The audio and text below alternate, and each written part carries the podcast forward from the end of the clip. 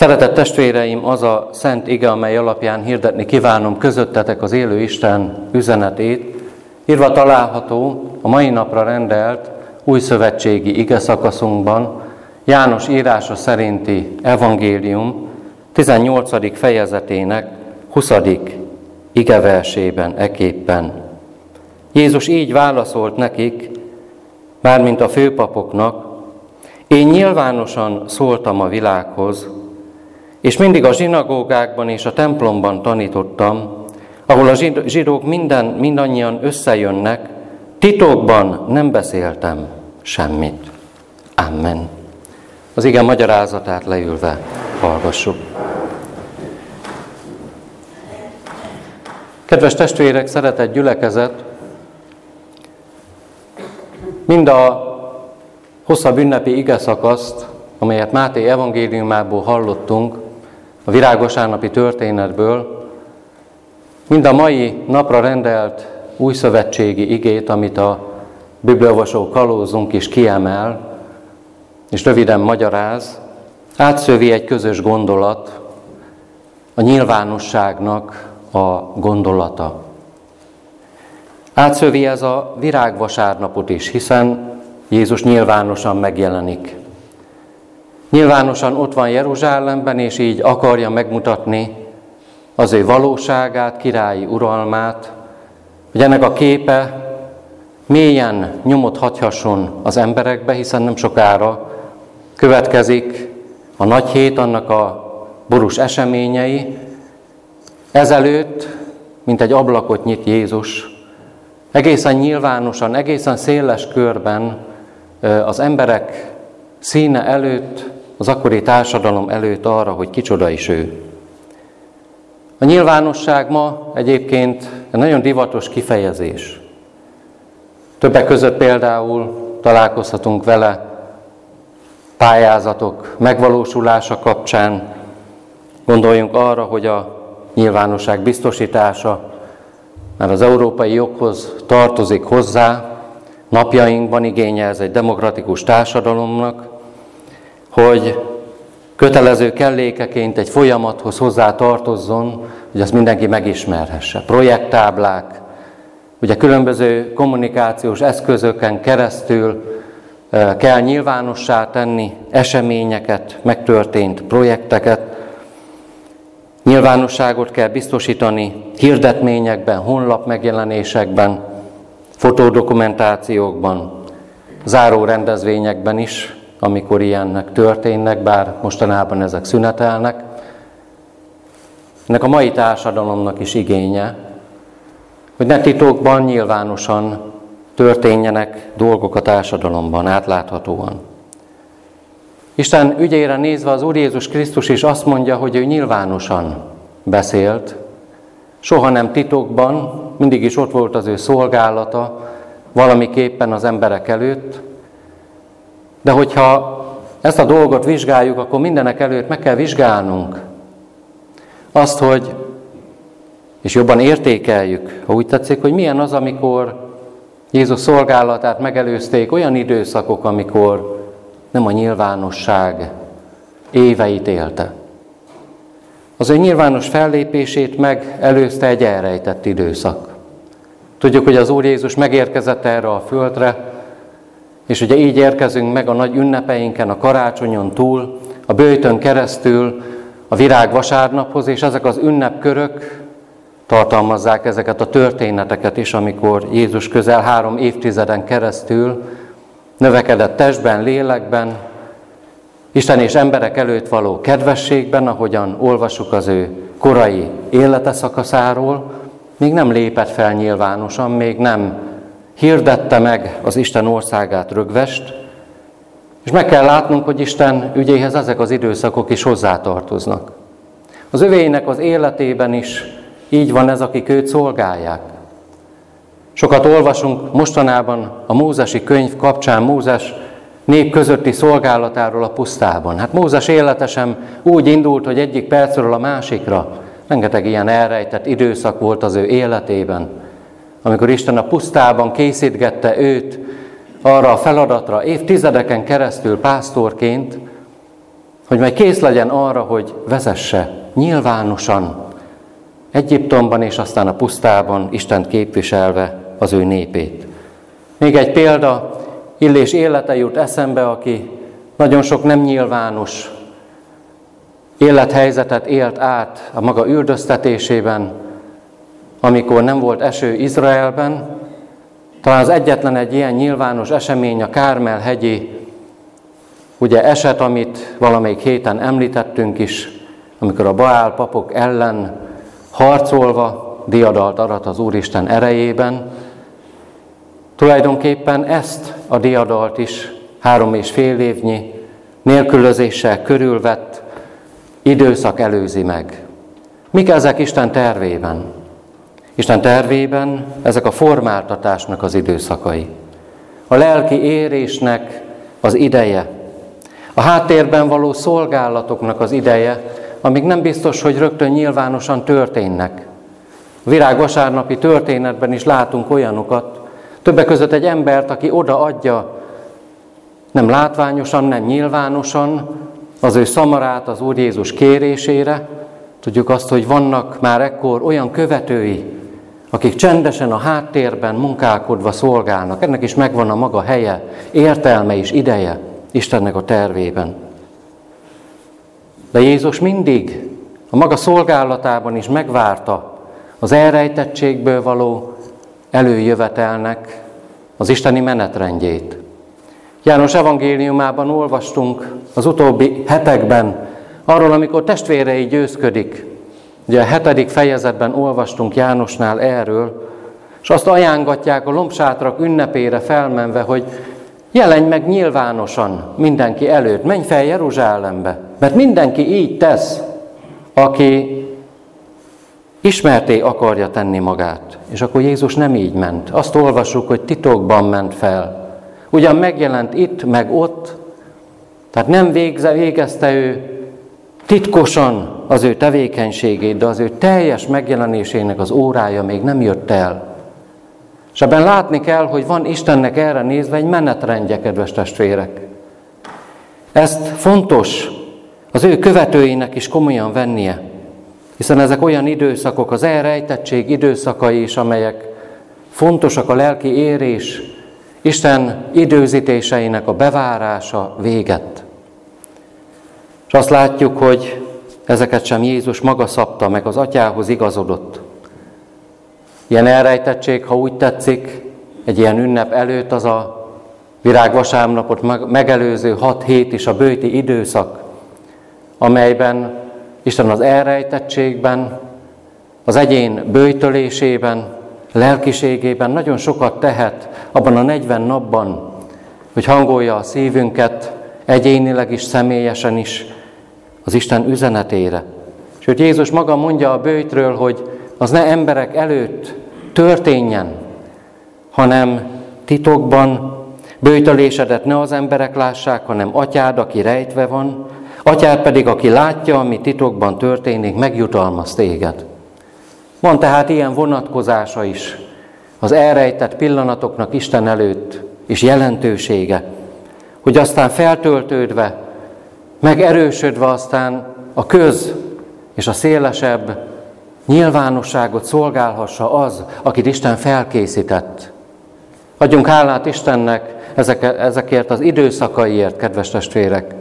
Főleg, amikor valaki érzi az életében ezt az Isten szerint való felkészítő időt.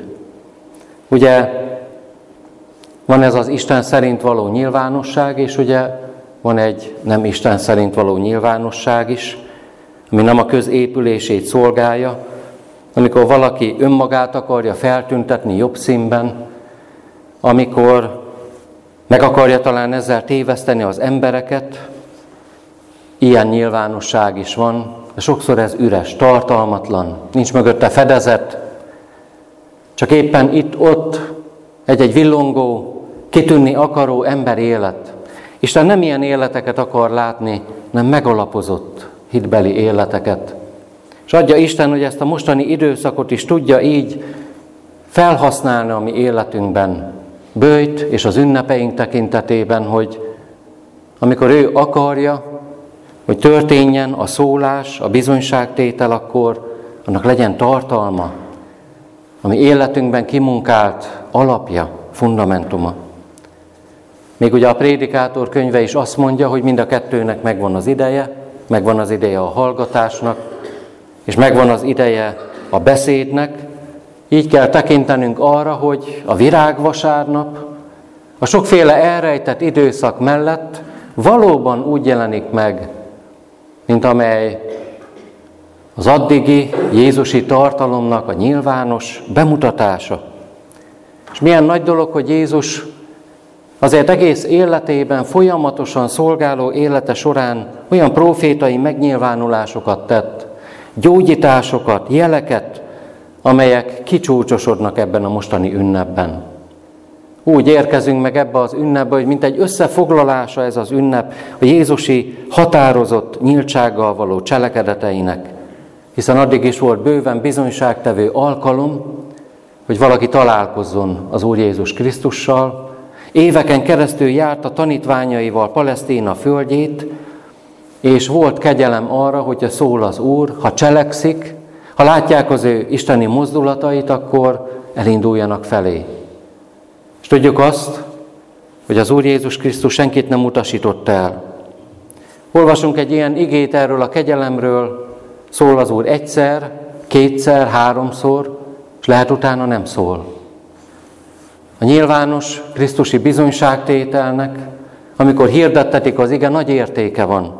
A zsidókhoz írott levél egyenesen figyelmeztet, azért, ha az ő szavát halljátok, meg ne keményítsétek a ti szíveteket.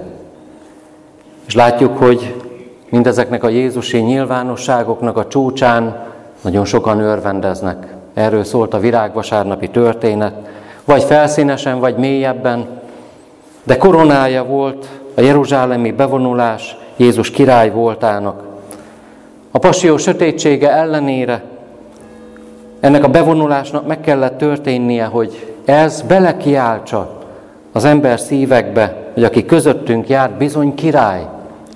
Bizony a magasságos Isten fia mennyből való erővel, ő hatalommal bír minden látszat ellenére, bár szegényen, szamár háton érkezik, az avatott szem mégis megláthatja benne Istennek a küldöttjét, akit mindig is vártak.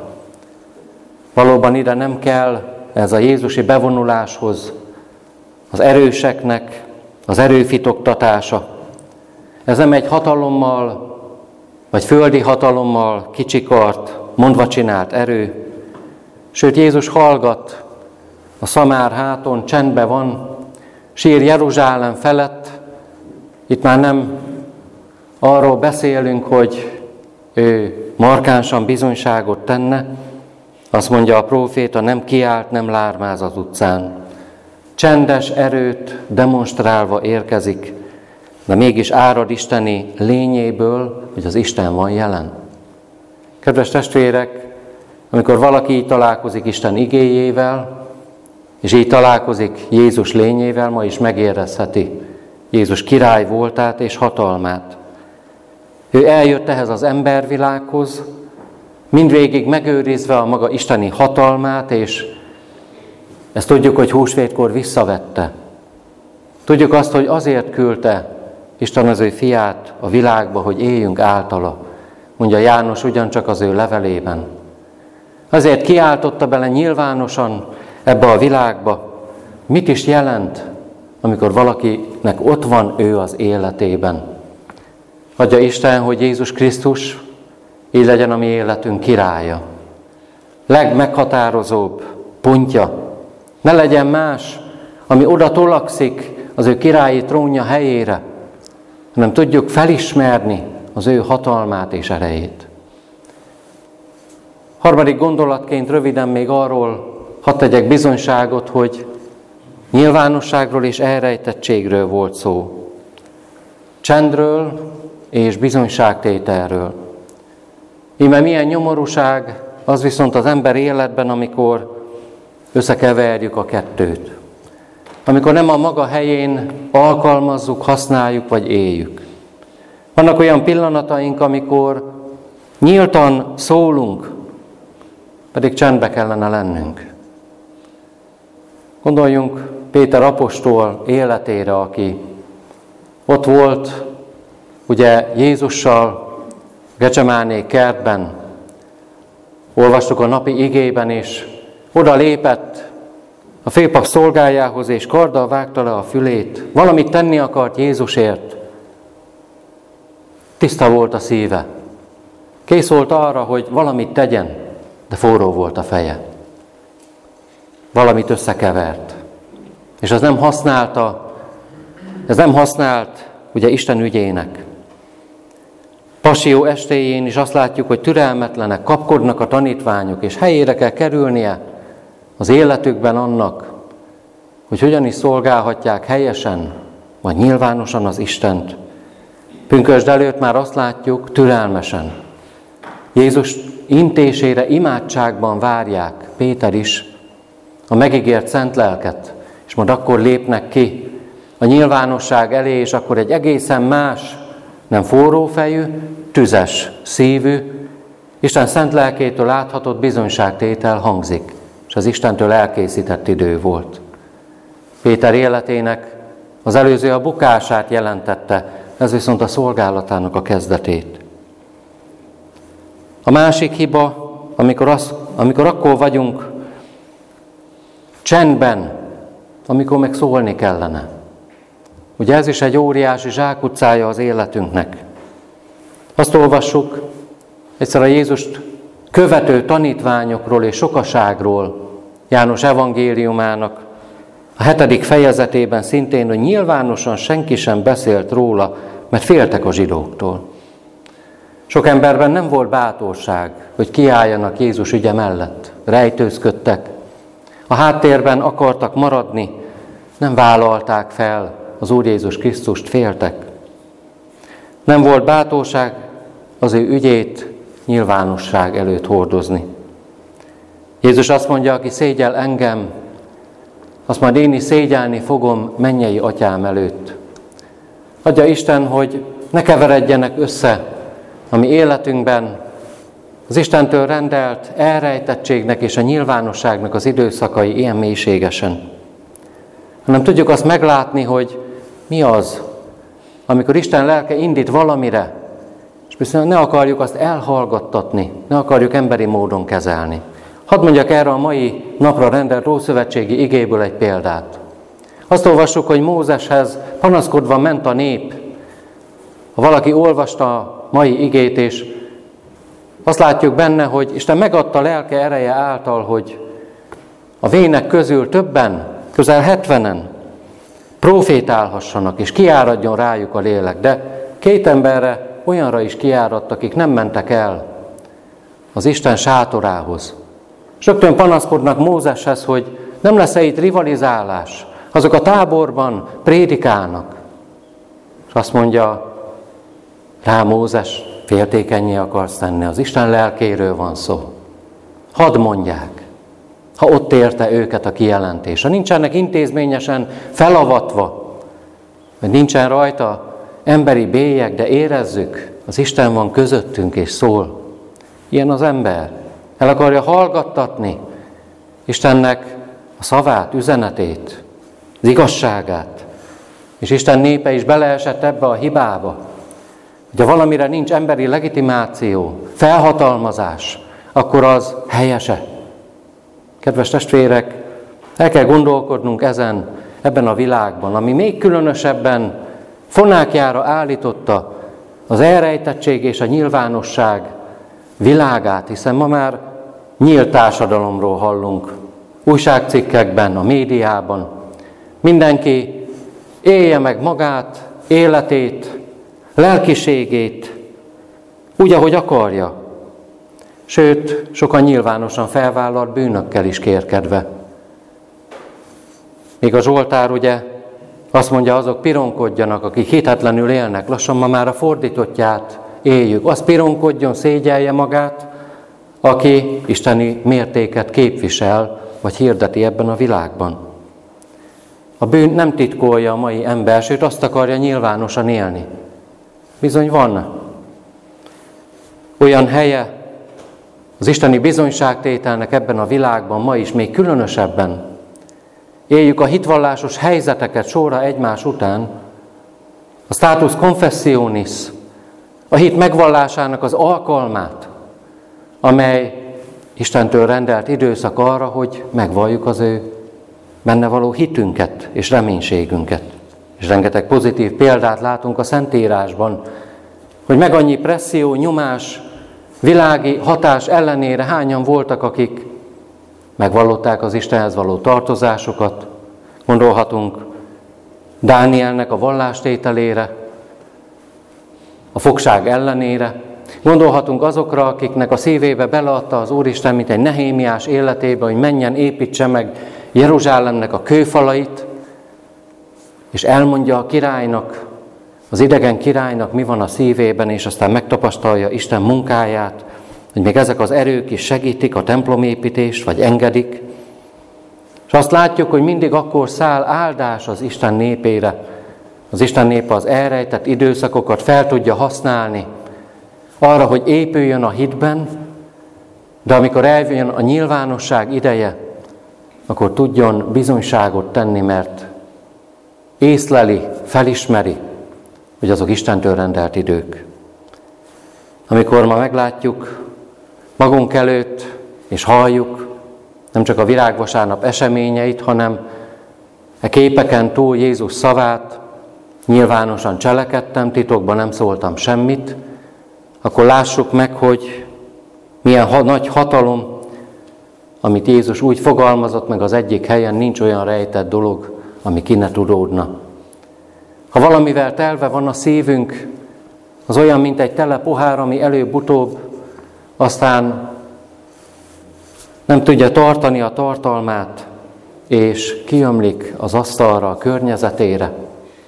Adja Isten, hogy elrejtett időszakainkban így tölthessen meg bennünket igével, szent készülettel az ünnepeinken az Isten, és amikor nyilvános alkalmakat teremt arra, hogy megvalljuk, elmondjuk mindazt, amit számunkra mondott, akkor ez épülésére lehessen másoknak.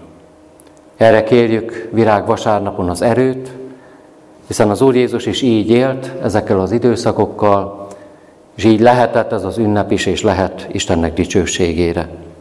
Így legyen. Amen.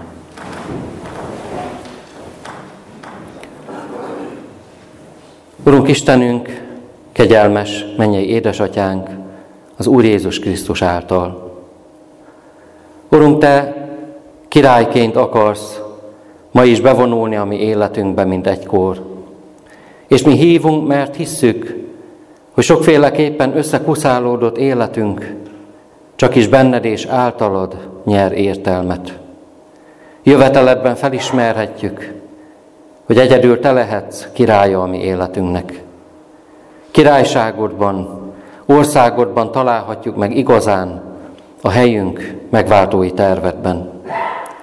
Különös kegyelem, ha így kérhetünk nagy ünnepünk közelettével, hogy munkálkodj az életünkben lelked által. Hadd lássunk téged, mint olyan királyt, aki szenvedtél értünk, majd elhoztad a feltámadást és az életet is, minden reménytelenség, halál és elmúlás ellenére is.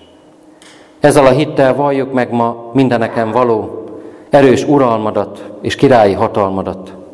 Kétségeinkben, erőtlenségeinkben, a világban, napjainkban eluralkodó kilátástalanságban a Te uralmadért kiáltunk.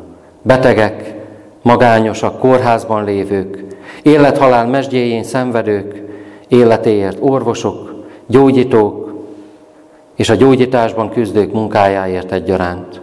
Urunk, mutasd meg a Te hatalmadat, amikor meghallgatod a hozzád kiáltókat, és mindenkor benned bízó népedet.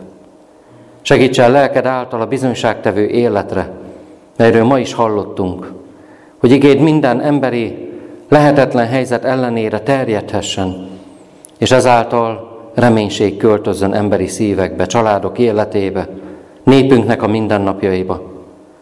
Hoz olyan ünnepet, amely igazán megvalósíthatja, hogy téged ünnepelhet a mi szívünk. Ne csak rövid ideig, egy tovatűnő pillanatig, mint ott Jeruzsálemben, hanem örökre, mert elhívtál bennünket. Kérünk Krisztusért, hallgass meg így a mi könyörgésünket. Amen. Az Úrtól tanult imádságunkkal fohászkodjunk, mi atyánk, ki vagy a mennyekben, szenteltessék meg a te neved, jöjjön el a te országod, legyen meg a te akaratod, mint a mennyben, úgy a földön is. Ami mindennapi kenyerünket add meg nékünk ma, és bocsáss meg a mi védkeinket, míg éppen mi is megbocsátunk az ellenünk védkezőknek. És ne védj minket kísértésbe, de szabadíts meg minket a gonosztól, mert Tiéd az ország, a hatalom és a dicsőség mind örökké. Amen. Végezetül a kegyelem maradjon mindazokkal, akik el nem múló szeretettel szeretik a mi Urunkat, az Úr Jézus Krisztust. Amen.